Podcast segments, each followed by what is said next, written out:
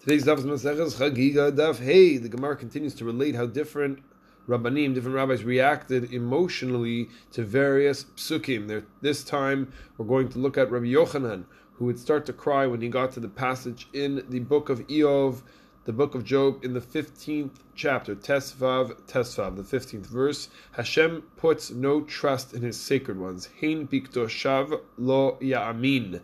So Yochanan would say, if Hashem doesn't place trust in His holy ones, then who's left? Who does Hashem place trust in? So we read then of a time when Rabbi Yochanan was on the road and he saw a man picking figs, only that the man was doing it in a strange way. He picked the unripe ones and took them away, and he left the ripe ones on the tree. Rabbi Yochanan was confused and asked the nature of the man's behavior, to which the man said, Hani la orcha ba'inan lahen, I need these for the path, for the road, for my trip. Hani Natan, Vahani Lo Natan. The ones that are unripe will be preserved and will be able to last longer, and the ones that are ripe won't last me for my trip.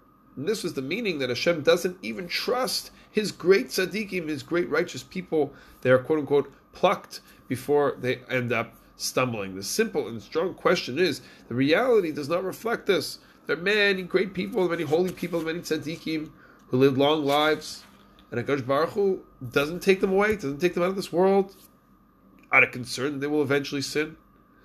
This question was asked by the Turei Avnei. It is also documented about Yohanan Kohen Gadol, who is in his role, served in his role as the head of the Beit HaMikdash, the high priest, for 80 years. And he became a Sadducee, he became a Tzaduki, he became a heretic of sorts at the end of his life. The question is, why didn't Hashem take him from the world sooner? He could have lived his 80 years and then gone from the world, done his 80 years of work and gone from the world. So we go back to Rav Chaim Shmuel Levitz, Sefer Sichos Musar, Mashgiach of the Mir.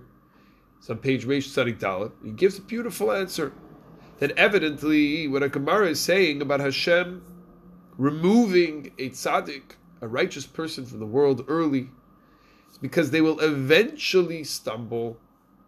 It's not always the case. What Chazal are teaching us could be like the story of Chanoch, the beginning of the Book of Bereshi, the beginning of the Torah, where the rabbis teach us, and Rashi brings us in Bereishis, Parakeh Pasuk Yedaled, chapter 5, verse 14. The Pasuk brings the Medrash from the rabbis. Sadikaya Chanoch was a great righteous person. Vekal bedato l'shul l'harshiyah. Yet, he was easily motivated, he was easily persuaded to return to an evil way. Hashem moved up his day of death, his assigned day of death, took him away before his time had actually come.